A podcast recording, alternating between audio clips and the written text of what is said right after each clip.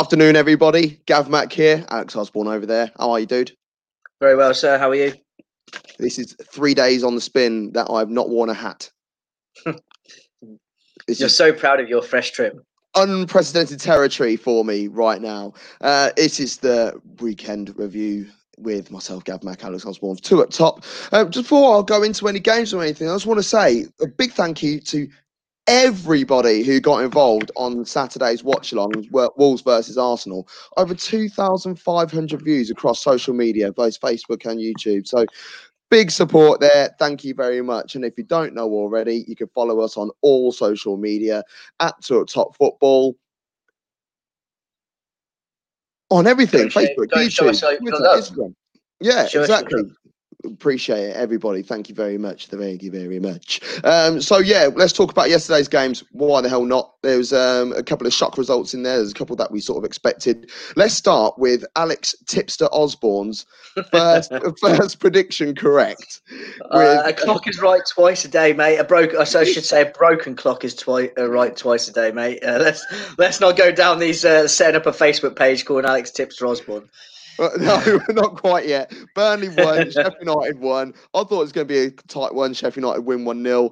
Uh, mm. uh, uh, Harry thought it was going to be a close one. Burnley win. You were like straight in, nope, draw. Bosh. Tarkowski and Egan. I just, I just think the way that both teams are set up, okay, they want to play it tight. You look, you look at the table. You look at Sheffield United. I mean, they've only scored 34 goals all season. Uh, they, I think they've got a positive. Uh, they've conceded only 33 as well. So it, that tells you, no matter who they play, whether it's a big club or a small club, it's a tight game. And mm. Burnley don't score. They they've only scored 37 goals themselves. So it was never going to be a.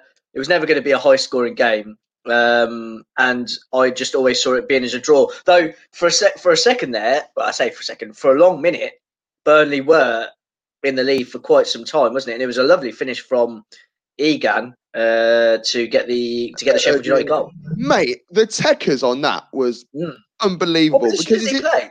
What position is, is, is he? Is a fullback. Is a fullback. Yeah, I, was, I didn't think he was a, a midfielder or a striker. What what I love about it is that is is come across him and he's hit it on the half volley. Literally, as it hits the ground, he's put his foot through it with his right peg, and it's gone I'm not saying it's anywhere near as good as Di Canio's because Di Canio's was like a scissor kick sort of thing, but the technique using your wrong foot, you meant to be going your left foot there, and it is hmm. blasted it top. Almost like the outside, almost it's kind of hit it outside ish of his foot, isn't it? And it's just yeah, like an arrow straight into the top corner. It, it, wasn't a great game though, uh, so I don't really think there's much more to talk about this game. it, it, was it, it was it was a tough go- uh, game to get through. Uh, I know Burnley was set two set. It was a tale of two set pieces, wasn't it? Uh, Burnley scored from a set piece, really, and uh, so did Sheffield United. Both in very different manners, though. So I like I like the way Sheffield United. Who was it who flicked it on to Egan to score? That was that was sharp. Yeah, so plenty of experience there, Billy Sharp. Nicely done. Whether that was worked on the training ground or not, if it was, then well, fair play to Sheffield United for executing it actually in the game. Uh, but yeah, uh, oh, what's his what's his name? Uh, Oli McBurnie kind of lost Tarkowski, didn't he, at the back post there mm. for Burnley's goal? And they, they they were trying to look at a hint of VAR for offside, but it, it was not offside. off it. Yeah, yeah, bore off. That would have been scandalous even for them.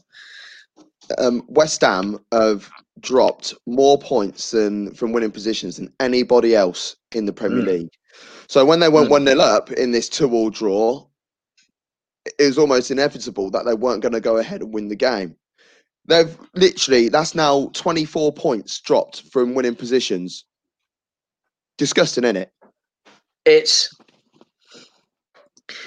what so? What was what did we say? Was it on Saturday that Wolves and Arsenal are amongst the two who've could have gained the most points from losing positions yeah. in the Premier League, or two of the most? West Ham, obviously, conversely, the team that have lost the most from um, winning positions. I imagine Aston Villa would be quite up high. Up yeah, high Villa knocked them out well. there. Um, maybe it just highlights a lack of concentration, a lack of fitness. Who knows? But the, they certainly they certainly conceded the uh, second goal straight after they scored theirs, and it was almost it was a classic old straight from kickoff. You're most vulnerable, um, as a defensive side, and they kind of stood still like statues, expecting the, the offside flag to go up. It didn't. It rightly so, and uh, yeah, it was a, a, good goal there from Shelvey. Um, Thomas Soucek, though, where's he come yeah, from? Yeah, right. I was going to say, Tom, right, you know me. Well, we know everyone knows, but like, our football knowledge sort of thing is, is pretty strong. Thomas Soucek, never heard of him. Never heard of him before West Ham signed him. And I don't, he, I don't, even know who did they sign him from. I, I, ain't got a clue. I'm gonna have to find out. But he's done he's done bits and bobs in the last few games in particular. He's really stood out. Um, Thomas Soucek, he is a Czech Republic player. Um, he's actually on loan from Slavia Prague. All right. So yeah, it's, it's not, not, not exactly West Ham using the loan market pretty well. Yeah, but not exactly a big club. I find it weird that West Ham would go out and, and get someone on loan from a, a Slavia Prague. I remember Arsenal slapped him in the Champions League a few years ago when Thomas Rosicky was knocking about and stuff. So we're going back a couple of years. But yeah, he's been on the score sheet. He could have been on the score sheet twice against Chelsea the, the other day, but one of them was ruled out for VAR. Pathetic. But uh, yeah, he scored again. Antonio, Michael Antonio, well, I was only saying the other day, what's he meant to be? Yeah. Didn't score enough goals, didn't do this, didn't do that. And that's two. They put the graphic up at the start of the game that he'd only scored three goals all season. Yeah, three goals and three assists all season. Yeah, that was it, yeah. And then yeah. turns up because that's what happens. Bad mistake from Lascelles. Uh, whether he, I think he's, I don't know what he's tried to do there. Whether he's try, he's thinking that if I leave it, maybe it goes past Antonio, but he's he's got a touch on it, which has gone straight into his path, hasn't he? Which has then managed West Ham took the lead, and I'm I'm popping off in the chat saying West Ham are staying up, and then Newcastle equalise. Oh, West Ham are going down, but um, uh, I think if you if you'd have said to West Ham, David Moyes, the fans, players coming into this week that you'd get four points out of Chelsea and Newcastle, they'd have bitten your hand off. I think. Oh, all uh, day. And that's, that's uh, put them in a, quite a favourable position now. I think yeah. they'd be crucial in them staying up. That's that's put them in a more favourable position now to to stay in the Premier League for sure. Yeah. Especially yeah. Um, we're going to talk about Villa in a second, but um, but West Ham now they they're they're they're getting away from the from the drop zone. There's five games left. They're in 16th place. Yeah, they're only four points clear of of, of Villa in 18th. Exactly. But, it's especially when you consider their running as well. I mean, the only the, the only side that they'll probably fear out their running is Man United. Uh, all the other games they play, well, they play three of the bottom four. Yeah. they play three of the teams below them in, in out of their last five games. So, um, yeah, West Ham would be looking at this thinking, right, okay, we can get another probably four points we'll we'll stay up. I, I don't even think they need four points, mate. I really don't because Villa just can't buy a victory at the moment. Look, Liverpool are Liverpool. You know, they've just won the title. Yes, they just come off the back of a, a hiding to Man City, but at, at the end of the day, Liverpool are able to drop drop players and still be super strong. And that's that's exactly what they needed to do. Villa, they had a couple of opportunities, but they didn't really put you know, that much pressure on Liverpool. I've got a bone to pick with a Villa player, Trezeguet. He was so wasteful yesterday. Yeah. They had Villa had a couple of really promising positions. They actually. Um, we still got to give a bit of credit to Villa for the way that they had their game plan set up to counter Liverpool yesterday. As in, mm. that's what they were doing. They were countering Liverpool. They were making it hard for them to um, get their normal fluency in and around the box. Maybe that's because Divock Origi was playing and Firmino wasn't, and he mm. wasn't. He, Divock Origi is not quite the link player that Firmino is. Yeah, doesn't know how to come um, deep and try and create something, does he? Exactly. He's he's more of a spearhead, isn't he, uh, Div, uh, Origi? And it. So maybe from that point of view, but Villa counted perfectly on number of on. I could think of three or four different occasions where they were running at the back line of Liverpool, and it was like they had the numeral uh, numerical It was either it was like four on three or three on two, and Trezeguet had a couple of couple of those where he was the ball carrier, so he was the one who had to make the decision whether to make the right pass to then set somebody free, and he screwed it up every single time, and I was getting so frustrated with him. So I can't imagine what it would have been like for Dean Smith the coaching staff, and then also the players alongside him, because Villa really should have should have capitalised more on some of those positions that they found themselves in when it was nil nil as well. Yeah, um, Mane's got the got the opener. Um, Curtis Jones he just signed a new contract as well. Curtis Jones, I love him anyway. I saw him early on the season when uh, when Liverpool played against uh, who was it against MK Dons, and they put all the kids out and stuff. And the guy was just instrumental. And every game he's played in so far, he's looked like he's done something. And I love that local lad doing major bits for the Premier League and European champions. You know, so um, one player who uh, he's starting to divide uh, divide a bit of opinion now, and I personally don't understand how. Bobby Firmino, he still hasn't scored a goal at home this season, and people are starting to get on his back because they're saying, "Oh, Mason Greenwood scored more goals than him," and whoever, like all these different players that have scored more goals than than Bobby Firmino. Yes, he's a striker. Is it important for him to score goals, or that sounds really sounds really cliche, but it's true. Is it really important for him to be scoring goals?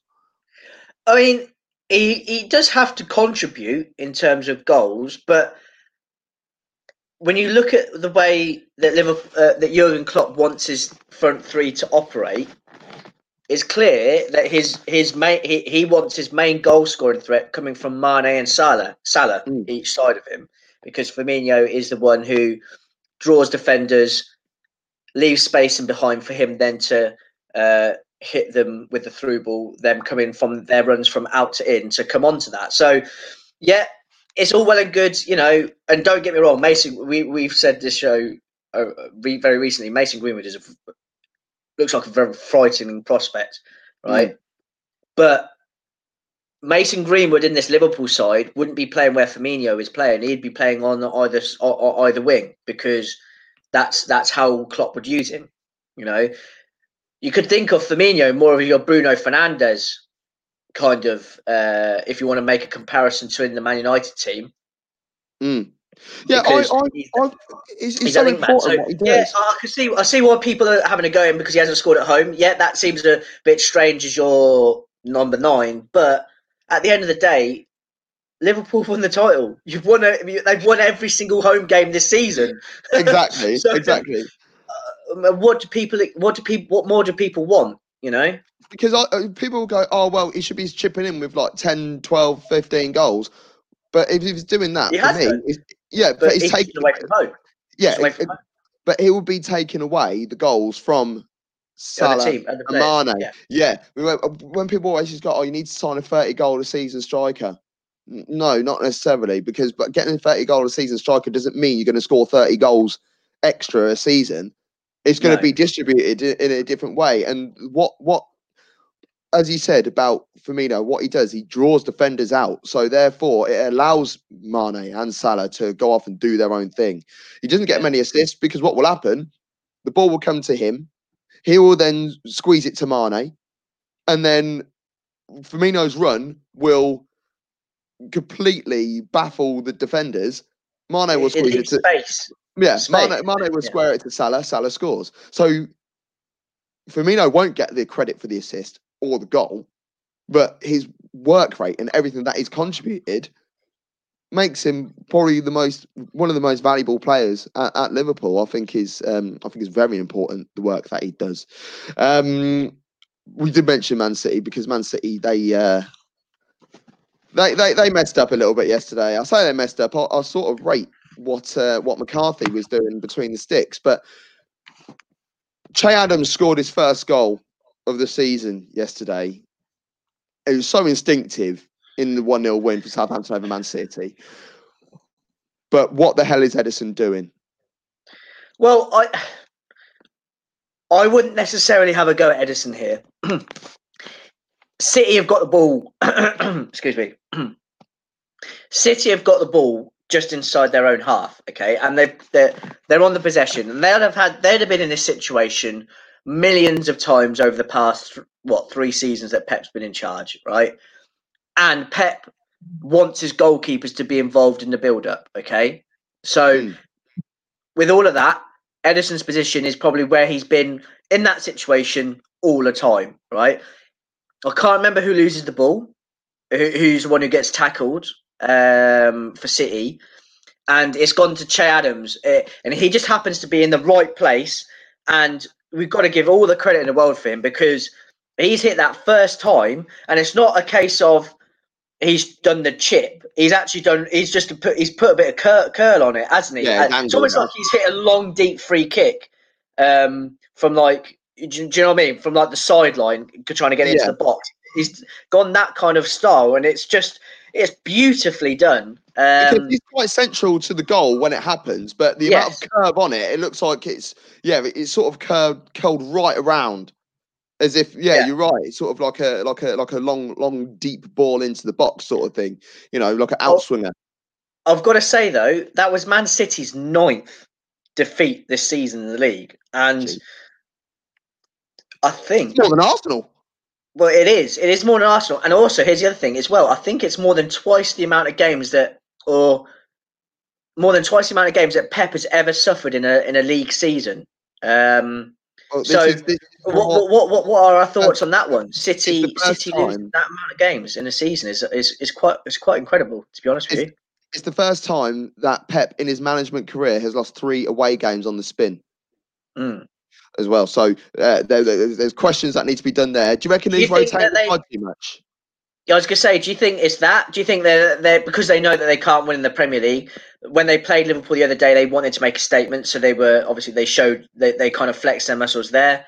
And then now that they're let's say the other games don't really matter that much to them because they know they're going to finish in the top four, and well, they're waiting to hear from back from that um, appeal, isn't it? Yeah.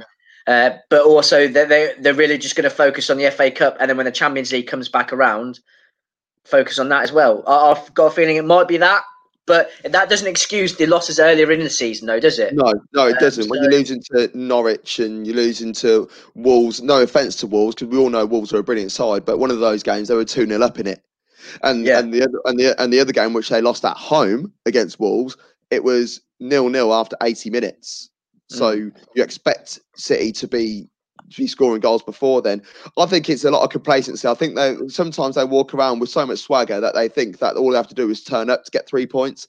And I think that was another thing today. When like Southampton, their away form, Southampton's away form has been what's been carrying them.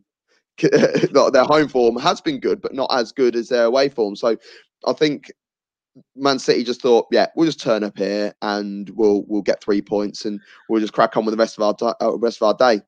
Yeah, I mean, looking at the table, Man City have scored 81 goals this season in 33 games, which is nearly three goals a game, which is incredible. Yeah. But they have conceded 34, which for a title chasing side, it's not really good enough. To be honest with you, it's more than a goal a game, and you know, on the off chance some of your player uh, you have the game like you did yesterday, when you, you, Man City dominated that game. I mean, McCarthy had to be man of the match. I, I don't know who yeah, got yeah, man yeah, of the match, but it, it, he he was the one that stopped basically Man City from winning that game. And when you've got quite a leaky defence, or when you can get at them and you, and you concede a goal like you do, it's going to be a recipe for uh, disaster. And it's going to be interesting how they fare in the Champions League when they come back for that if uh, sort of against better sides are they going to be able to get at City more often? And I think that could potentially happen. Mm, yeah, for real. Um, games are happening this weekend. We're going to be back on the air on on Wednesday to review tonight's game and Tuesday's games. But uh, let's have a look at tonight.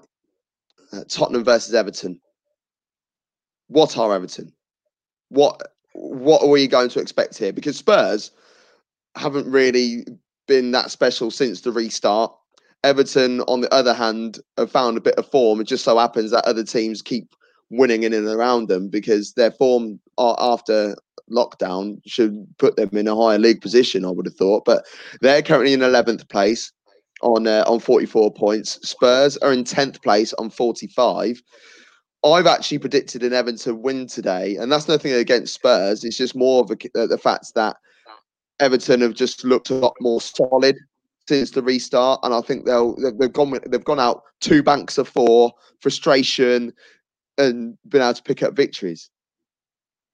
Yeah, um, Jose Mourinho's kind of had a bit of a meltdown. I don't know if you saw his latest uh, thing about uh, he, he didn't particularly react well to the uh, Arsenal. They call it admin, but uh, tweeted about how to beat Sheffield United at Bramall Lane, and uh, Jose Mourinho has bitten. Uh, we've caught a bit of a whopper there in our in our managerial net, shall we say?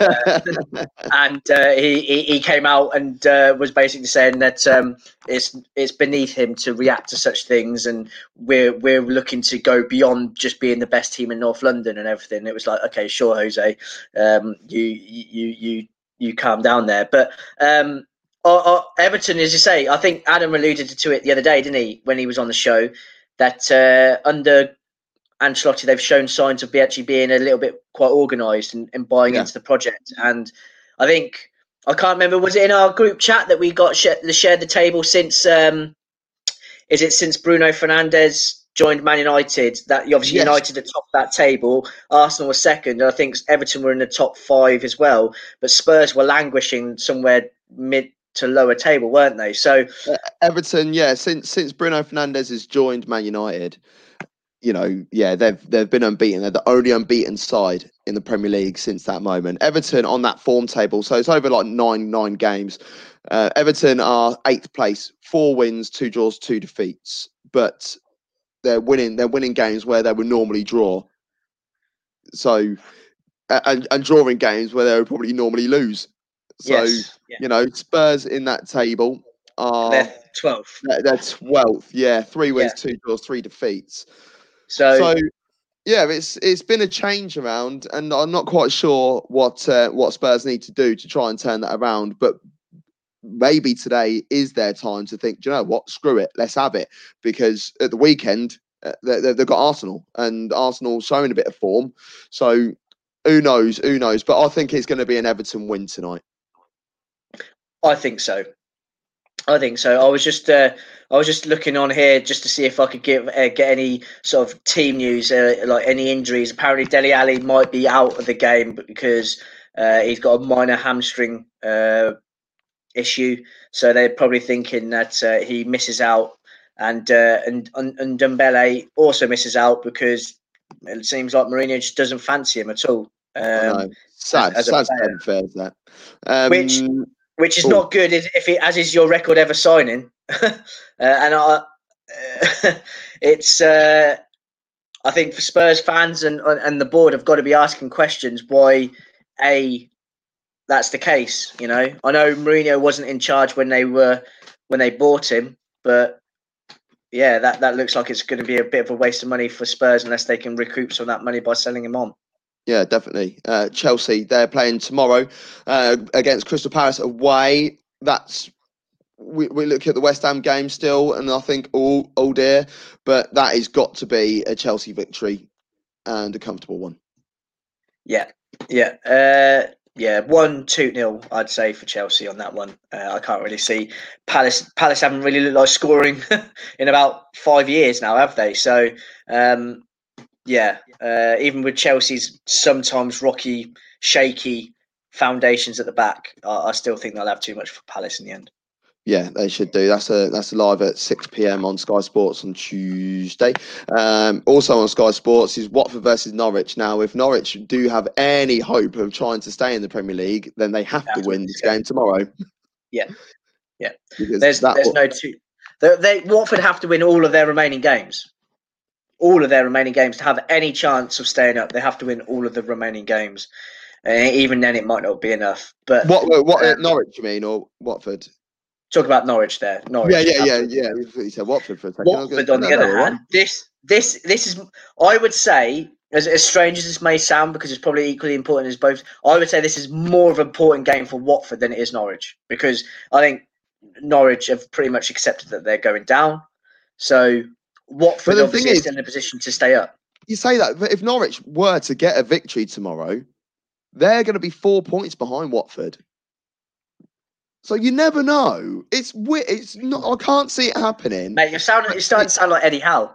I know, but you never, you, you, you, you never know, do you? It could happen. Football is a crazy, crazy game, and there's every, there's every, oh, if that that win I'm going to remind you of that when you say about Eddie Howe again speaking about winning all their, all their remaining games. It's Oh, a crazy yeah, game. yeah, yeah. Crazy game. crazy, crazy game football is. It's a mad game, mad game.